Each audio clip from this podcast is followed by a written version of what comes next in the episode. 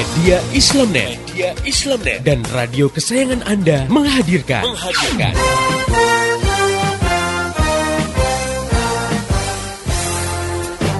Voice of Islam. Voice of Islam. Voice of Islam. Saya pernah nonton satu acara televisi, di situ ada party, pesta-pesta di sebuah diskotik, lalu dibikin kuis. Cuman kuis itu syaratnya hanya boleh diikuti oleh pengunjung yang bawa alat kontrasepsi, alias kondom. Ternyata banyak yang bawa. Paling datang itu anak muda semua gitu kan. Kita ditanya, "Kenapa kamu bawa?" Loh, kita kan nggak tahu apa yang terjadi setelah ini. Wow, jadi kan sudah sudah sedia payung sebelum hujan gitu ya. Sedia kondom sebelum berzina. Astagfirullahaladzim ya. Kenapa kok seperti terjadi? Karena satu, karena kita sudah hidup di alam sekuler. Hidup dengan landasan memisahkan agama dari kehidupan. Jadi agama udah nggak dipandang. Asma binti Yazid al Ashhaliyah yang sedang uh, dia ingin menanyakan satu masalah di hadapan Nabi dan para sahabat. Dan saat itu di ada forum Nabi dengan para sahabat. Nah, saat itu Asma menanyakan tentang kedudukan peran perempuan dalam rumah tangga dibandingkan dengan peran kaum laki-laki ya. E, bagaimana posisinya? Apakah perempuan itu bisa meraih pahala yang seperti laki-laki lakukan gitu ya? Hmm. Nah, saat itu Rasulullah memuji pertanyaan yang diungkapkan Asma itu di hadapan para sahabat. Nah, ini kan e, menggambarkan ya bahwa saat itu Asma berbicara, kan ada suaranya iya. di hadapan para sahabat dan Rasulullah memuji dan membiarkan dan ini menunjukkan bahwa suara itu bukan aurat gitu. Dalam Islam eh, kehidupan laki-laki dan perempuan itu diatur baik dalam kehidupan umum misalnya uh, dalam pergaulan di sekolah, di terminal, di jalanan umum, di perkantoran ya gitu. Dan uh, juga di dalam kehidupan khusus di dalam rumah. Jadi memang Islam sudah memberikan batasan-batasan uh, di mana laki-laki dan perempuan itu di dalam bergaul, berkomunikasi itu memiliki aturan-aturan tertentu. Jadi bukan berarti dengan diatur dipisahkan gitu ya kehidupan laki dan perempuan benar-benar laki perempuan tuh nggak boleh ngomong nggak boleh ketemu gitu. iya. Ada yang mungkin menganggap eh, kejem banget Islam tuh ya jadi kayak di karantina gitu laki dengan perempuan tidak demikian. Namun uh, ini catatan pentingnya bukan berarti diperbolehkan jadi segalanya jadi boleh gitu ya. Dalam persoalan yang bersifat pribadi. Nah, ini tidak boleh laki-laki dan perempuan yang bukan mahramnya itu menjalin hubungan khusus gitu ya tanpa disertai mahram.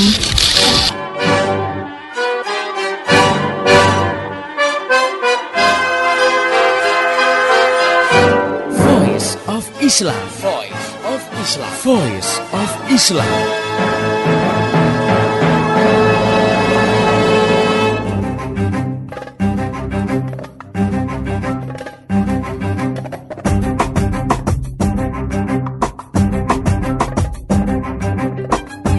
Halo Indonesia, Assalamualaikum warahmatullahi wabarakatuh.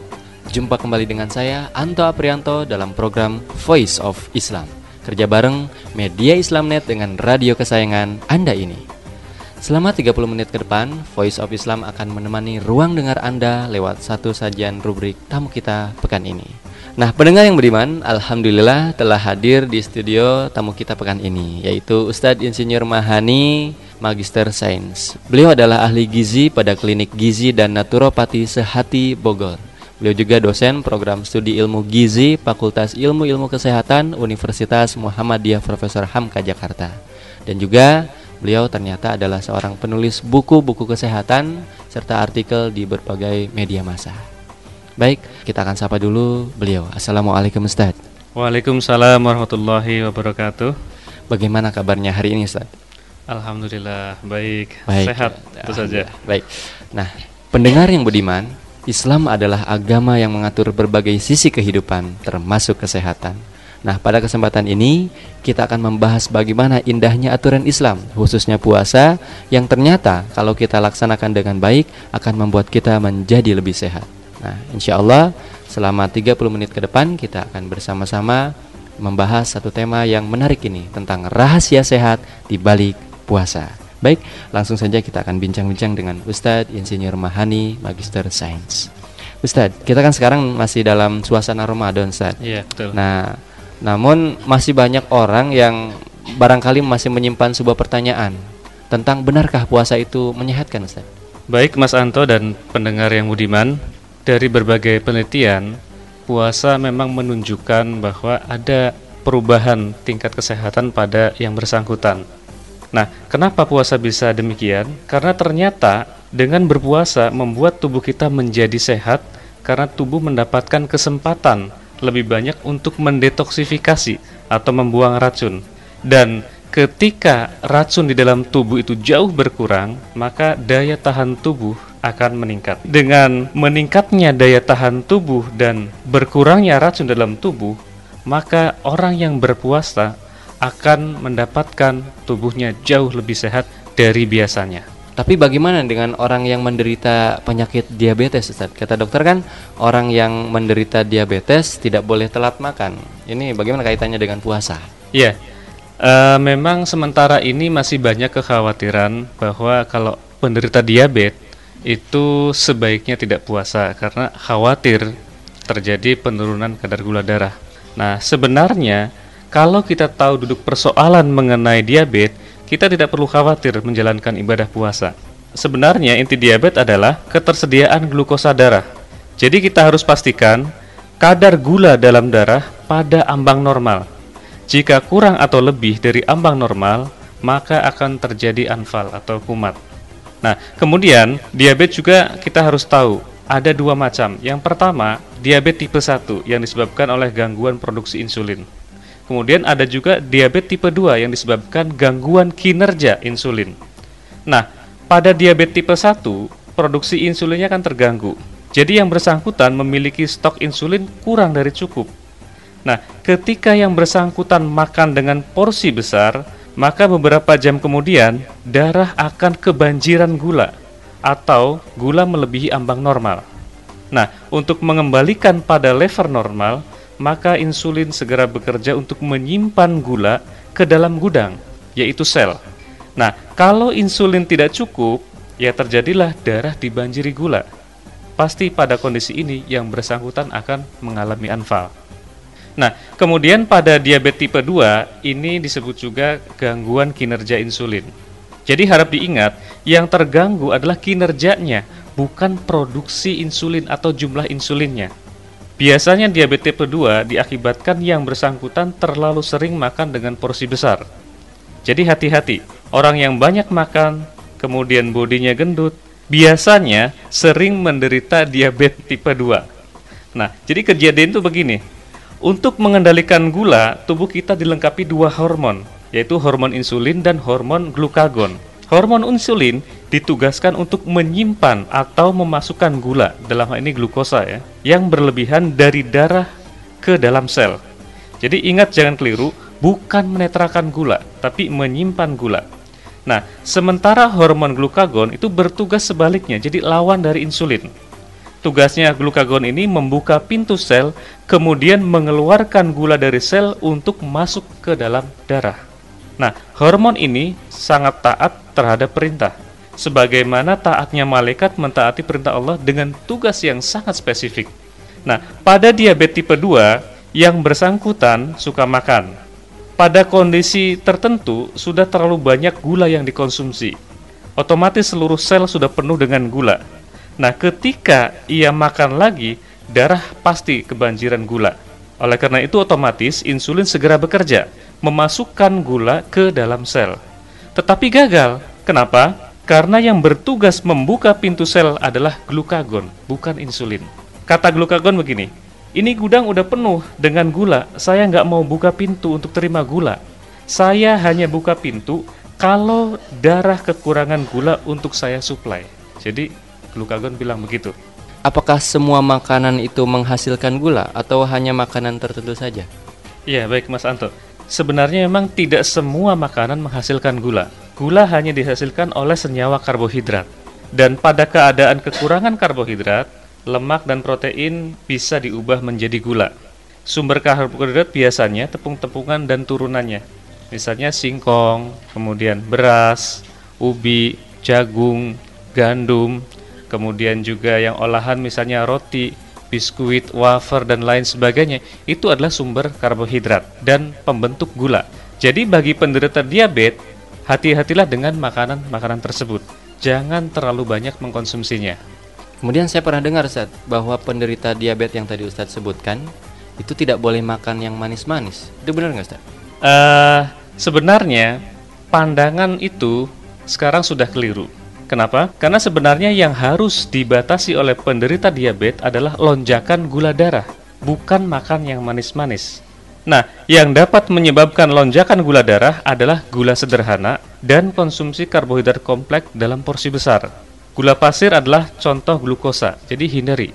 Kemudian juga kalau mau minum, usahakan hanya 1 sampai 2 sendok makan per hari. Buah-buahan rasanya manis. Tapi buah-buahan ini boleh karena buah-buahan bukan glukosa, tetapi fruktosa. Begitu juga dengan madu. Madu boleh diminum karena madu bukan glukosa. Nah, kalau kita uh, sedikit tengok ilmu gizi, gula sebenarnya dibagi tiga.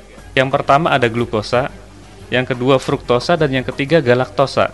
Nah, yang harus dihindari oleh penderita diabetes adalah glukosa, misalnya gula putih, atau misalnya karbohidrat kompleks yang tersusun atas gula, misalnya tepung beras, tepung gandum, termasuk dalam hal ini adalah roti dan biskuit. Nah, kenapa glukosa harus dihindari? Karena glukosa itu bisa diserap dengan cepat dan kemudian dapat menyebabkan lonjakan gula darah.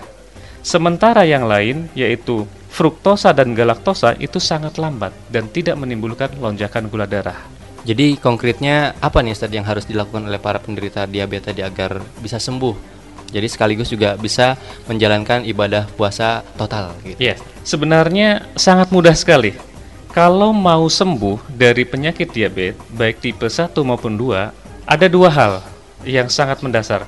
Pertama, yang bersangkutan harus hindari lonjakan gula darah dengan cara menghindari dan mengurangi minum gula. Yang kedua, harus menjaga agar gudang gula dalam hal ini sel itu tidak penuh. Caranya yaitu kita harus mengurangi makan karbohidrat. Rasul pun telah memberikan panduan, makanlah kalian ketika lapar dan berhentilah makan sebelum kenyang. Nah, ternyata penelitian yang dilakukan oleh Profesor Gou Zhou Huang, beliau adalah penasehat ahli WHO dari Cina, ternyata sejalan ia mengatakan, kalau mau sehat, maka makanlah 80% kenyang. Jadi tidak boleh sampai kenyang, itu tidak boleh. Cukup 80% kenyang. Dan jangan lupa dengan sunnah Rasul yang lain dalam hal puasa, yaitu iftar atau pada saat berbuka. Pada saat kita berbuka, dahului dengan takzil misalnya minum tiga teguk teh manis. Jadi jangan langsung satu gelas habis ditenggak. Nah, jangan. Cukup tiga teguk dulu misalnya. Kemudian diteruskan dengan misalnya makan tiga biji kurma. Atau kalau misalnya bukan kurma, boleh saja makanan khas Indonesia, kolak misalnya. Tapi dengan porsi yang kecil. Nah, setelah itu berhenti sejenak untuk jeda sholat maghrib, baca Quran dan sebagainya ya sekitar 20-30 menit. Setelah itu, baru kemudian kita diperbolehkan makan besar. Nah, pengertian makan besar bukan berarti makan sebanyak-banyaknya makan besar di sini adalah makan nasi beserta lauk pauknya. Tentu saja kita harus jaga porsinya sedang, tidak boleh berlebihan. Jadi berhentilah sebelum kenyang. Kemudian tentu saja pada saat berpuasa kita harus mengakhirkan makan sahur. Nah, ada satu tambahan dari sisi ilmu gizi, upayakan makanan yang kita makan itu beragam. Jadi selain makanan pokok nasi, kita sediakan juga misalnya lauk pauk sumber protein, misalnya apakah ikan asin, tempe, tahu, atau misalnya telur, ikan, daging, dan sebagainya.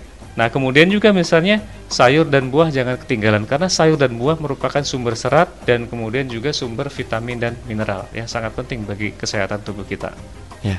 Nah, pendengar yang budiman, ternyata semakin menarik saja bahasan kita tentang rahasia sehat di balik puasa. Insya Allah setelah satu selingan lagu berikut ini kita akan bahas lebih dalam lagi tentang rahasia sehat di balik puasa maka tetap setia di Voice of Islam.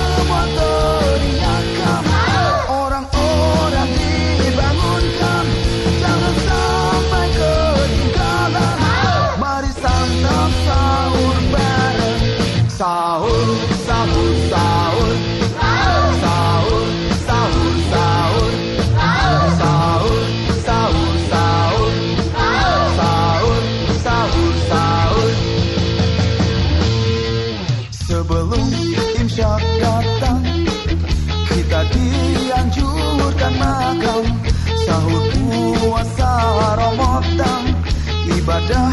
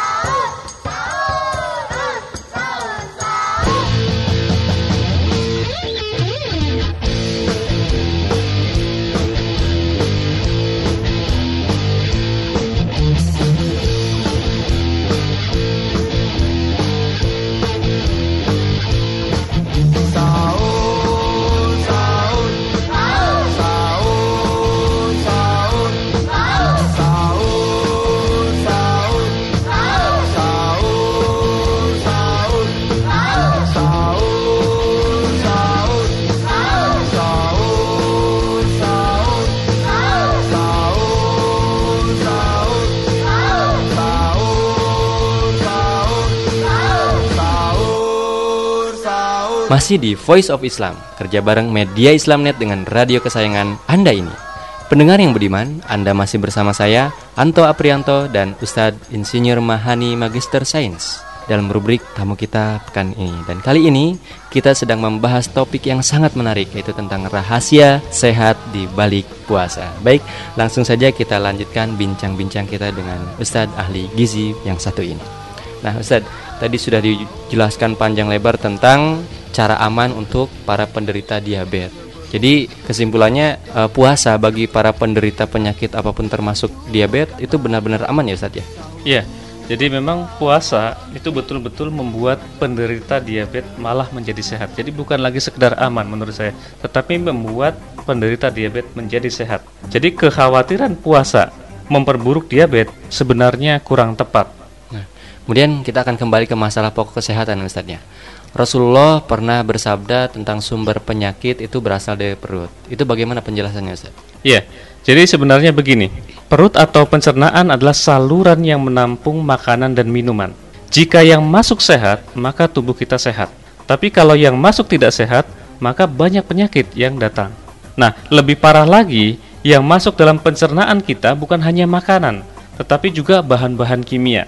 Baik bahan kimia pada makanan, apakah itu pengawet, pewarna, kemudian juga ada obat-obatan kimia, atau juga ada antibiotik.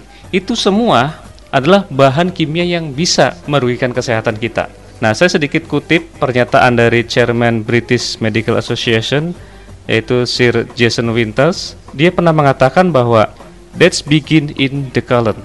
Jadi kematian bermula dari usus. Jadi sebenarnya nyambung dengan perkataan Rasul bahwa sumber penyakit berasal dari perut. Nah, sebenarnya apa sih kriteria makanan atau minuman yang disebut sehat itu, Ustaz? Ya, bagi kita sebagai seorang muslim, ada dua kriteria bahwa makanan tersebut sehat. Dalam Al-Qur'an sudah ada batasannya yaitu halalan toyiban. Yang pertama yaitu halal dan yang kemudian yang kedua adalah toyib. Kalau halal us, uh, urusannya sudah jelas yaitu dengan menyangkut fikih. Tapi kalau toyib, nah ini adalah urusannya ilmu gizi. Kalau kita mengaku muslim, saat kita makan, sebaiknya jangan hanya memperhatikan halal saja, tetapi juga harus tojib. Contoh sederhananya begini, kita misalnya sering merasa sakit di sendi, terus otot sering pegel-pegel, jari-jari sering kram, itu berarti asam urat. Nah, misalnya kita hobi soto babat atau jeroan, kita beli soto nih dari uang gaji kita, halal kan? Sotonya juga halal, tidak mengandung minyak babi atau bahan berbahaya lainnya. Nah, kita makan soto itu halal, tetapi tidak toyib. Kalau kita normal, soto tadi maka halal dan toyib. Tapi gara-gara kita ada asam urat, soto tadi hanya halal tetapi tidak toyib. Kemudian misalnya lemak, itu tidak toyib bagi penderita kolesterol. Atau misalnya garam dapur yang asin, itu tidak toyib bagi mereka yang punya hipertensi dan lain sebagainya. Jadi harus kita perhatikan, kalau kita sebagai seorang muslim, makanan kita harus dijamin halal dan toyib. Nah, kemudian di sini uh, saya ingin sebutkan syarat-syarat atau kriteria makanan atau minuman itu disebut toyib. Yang pertama, makanan tersebut harus higienis, tidak boleh mengandung bahan-bahan yang merugikan kesehatan. Yang kedua, porsinya. Jadi berhentilah sebelum kenyang. Atau menurut profesor dari Cina, beliau mengatakan 80% kenyang. Yang ketiga, suhunya harus diperhatikan Suhu yang terlalu ekstrim dingin atau panas itu kurang baik bagi kesehatan. Kemudian yang keempat, jangan lupa waktu atau saatnya. Jadi misalnya jangan sampai kita makan minum makanan yang merangsang usus di awal. Harus kita dahului dengan makanan lain. Misalnya yang pedas atau yang asam kita gara-gara hobi sambal, suapan pertama sudah memasukkan sambal. Itu tidak tojib, kurang baik. Nah, saya masih penasaran nih Ustaz dengan uh, sabda Rasul tentang penyakit ini sumbernya dari perut. Juga pernyataan tadi uh, dari Sir Jason Winters ya tentang yeah. death begins in the colon. Iya. Yeah. Itu bisa dijelaskan prosesnya nggak Ustaz? Iya. Yeah. Jadi prosesnya sebenarnya sangat sederhana. Makanan yang tidak higienis itu kan berarti racun. Kemudian juga makanan yang higienis tetapi jumlahnya berlebihan juga akan berubah menjadi racun. Belum lagi misalnya bahan-bahan kimia yang ditambahkan pada makanan minuman atau misalnya bahan kimia dari obat-obatan dan antibiotik juga itu racun. Nah, semua racun atau bahan kimia tadi masuk melalui pencernaan dan mengendap di sana. Nah, kita punya mulut dan gigi. Coba sehari saja kita tidak gosok gigi. Bagaimana rasanya? Tidak nyaman pasti. Kenapa? Karena sisa makanan yang nyangkut di gigi akan berubah menjadi senyawa bersifat racun. Nah, sekarang saya pengen balik tanya. Pernah nggak kita gosok usus? Nggak Tentu pernah. tidak pernah kan? Kira-kira lebih parah mana pembusukan di mulut dengan pembusukan di usus? Kalau kita mau sehat, jangan cuma gosok gigi. Usus juga harus digosok. Sebab racun yang terakumulasi di pencernaan itu sebenarnya jauh lebih parah dibanding pembusukan yang ada di mulut. Jadi kita bisa bayangkan betapa busuknya usus kita. Jadi di situ adalah sumber penyakit. Nah, celakanya racun tadi itu tidak hanya diam di usus, bisa menjabar ke mana-mana. Apabila racun misalnya mengendap di usus, itu akan menyebabkan berbagai penyakit. Paling ringan mulai dari emah, terus meningkat agak berat jadi sembelit. Biasanya sampai di sini kita masih menganggap sepele. Tapi kalau itu kemudian kita biarkan akan merambat ke wasir atau ambien. Nah, biasanya orang Indonesia akan menganggap bahwa ada masalah serius kalau sudah terkena ambien. Tapi sebenarnya sudah terlambat. Kalau sudah kena ambien, maka itu sebetulnya sudah dekat dengan kanker usus. Nah, selanjutnya racun yang menumpuk di usus tadi itu akan terserap ya, ikut terserap bersama zat gizi masuk ke dalam sistem peredaran darah. Nah, ketika racun tadi masuk ke dalam peredaran darah, maka otomatis darah kita menjadi kotor.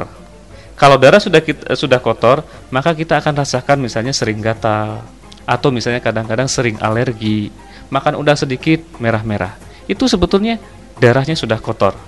Nah, kalau darah kita sudah kotor, maka kemudian akan menjadi kental. Kemudian kita akan rasakan misalnya sering kesemutan, jari-jari sering kram, itu pertanda darah kita sudah kental. Selanjutnya, darah kita kemudian akan mudah mengendap. Nah, kalau sudah mengendap, ini sangat berbahaya. Mengendap ke arah otak, maka akan jadi stroke. Mengendap ke arah jantung, maka timbullah serangan jantung koroner. Nah, kalau darah sudah penuh dengan racun, maka otomatis ia akan menyebar ke seluruh organ tubuh. Apabila racun tadi tertimbun misalnya di dalam pankreas, maka produksi insulin terganggu. Jadilah penyakit diabetes tipe 1. Nah, kemudian misalnya kalau racun numpuk di kepala, jangan salahkan. Misalnya sering sakit kepala, migrain, bahkan sampai kanker otak. Dan masih banyak lagi penyakit berat lain yang ditimbulkan dari racun yang masuk ke dalam tubuh kita. Dan semua itu bersumber dari usus. Oke, Ustaz. Tadi saya jadi sedikit ingat tentang pernyataan Ustadz tadi. Kalau gosok gigi selalu kita melaksanakan. Tapi Iya. kalau gosok usus ini yang aneh nih. Ini caranya Iya. gimana Ustadz gosok usus? Iya, memang belum banyak orang tahu tentang gosok usus. Nah, sebenarnya gosok usus itu sangat gampang sekali. Kalau kita muslim, puasa caranya. Kenapa puasa itu bisa menggosok usus?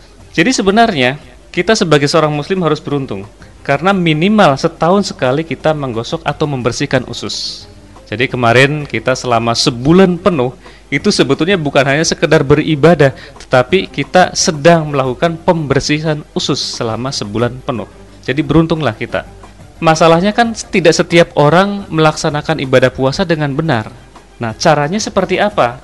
Nah, ada tips bagaimana agar puasa kita berfungsi sebagai proses pembersihan usus. Yang pertama, tentu saja kita harus niatkan berpuasa karena memohon ridha Allah. Yang kedua, pada saat berbuka puasa, dahuluilah dengan takzil. Minum satu gelas air putih biasa, tidak panas, tidak dingin. Nah, kemudian makanlah tiga biji kurma atau bisa juga satu porsi kecil kolak. Nah, selanjutnya kita istirahat sejenak, ya sekitar 20-30 menit eh, agar pencernaan kita tidak shock atau kaget. Nah, pada saat jeda ini, isilah dengan sholat maghrib misalnya atau misalnya baca Quran dan sebagainya. Selesai itu, kita kemudian baru makan dengan porsi sedang. Jangan sekali lagi jangan sampai ketemu dengan kenyang. Jangan lupa makan aneka ragam makanan. Kemudian yang kelima, sekitar jam 9 atau jam 10 malam, makanlah makanan kecil, misalnya kue atau pisang goreng atau lain-lain lah terserah saja. Nah, khususnya bagi penderita diabetes ini adalah anjuran yang mendekati perintah untuk yang diabetes ya. Kemudian kita harus mengakhirkan makan sahur. Jaga agar tidak kekenyangan. Karena pada saat makan sahur di dalamnya terdapat barokah. Kemudian berikutnya, selama masa diperbolehkan makan, jadi antara berbuka puasa sampai sahur, perbanyaklah minum air putih agar proses detoksifikasi atau pembuangan racun, mulai dari pembuangan racun di usus, darah, dan organ tubuh berjalan sempurna. Dan kemudian jangan lupa, makanlah serat dalam jumlah cukup. Ini sangat penting khususnya untuk pembersihan atau detoksifikasi pada usus. Sumber serat terutama sayur dan buah.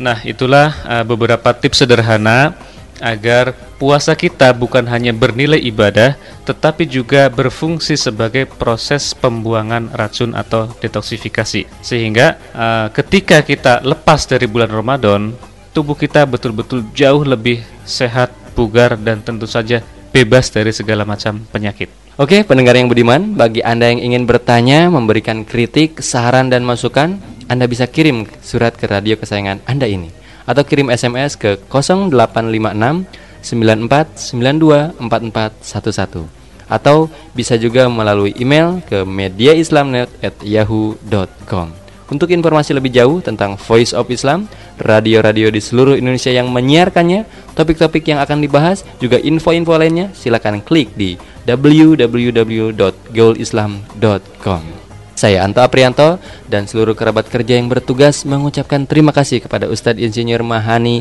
Magister Sains atas penjelasannya. Terima kasih Ustadz. Iya, sama-sama. Terima kasih juga buat pendengar yang telah setia mengikuti acara ini. Pesan Anto, sampaikan apa yang Anda peroleh dari acara ini kepada yang lain agar rahmat Islam bisa segera tersebar luas termasuk di kota Anda yang tercinta ini. Mari menimbang masalah dengan syariah. Assalamualaikum warahmatullahi wabarakatuh. Demikian tadi Voice of Islam. Voice of Islam. Semoga hikmah yang terkandung bermanfaat untuk kita semua. Amin amin amin ya robbal alamin. Kembali bisa Anda dengarkan Voice of Islam. Voice of Islam menghadirkan topik-topik seputar kehidupan kita esok hari di waktu dan gelombang yang sama.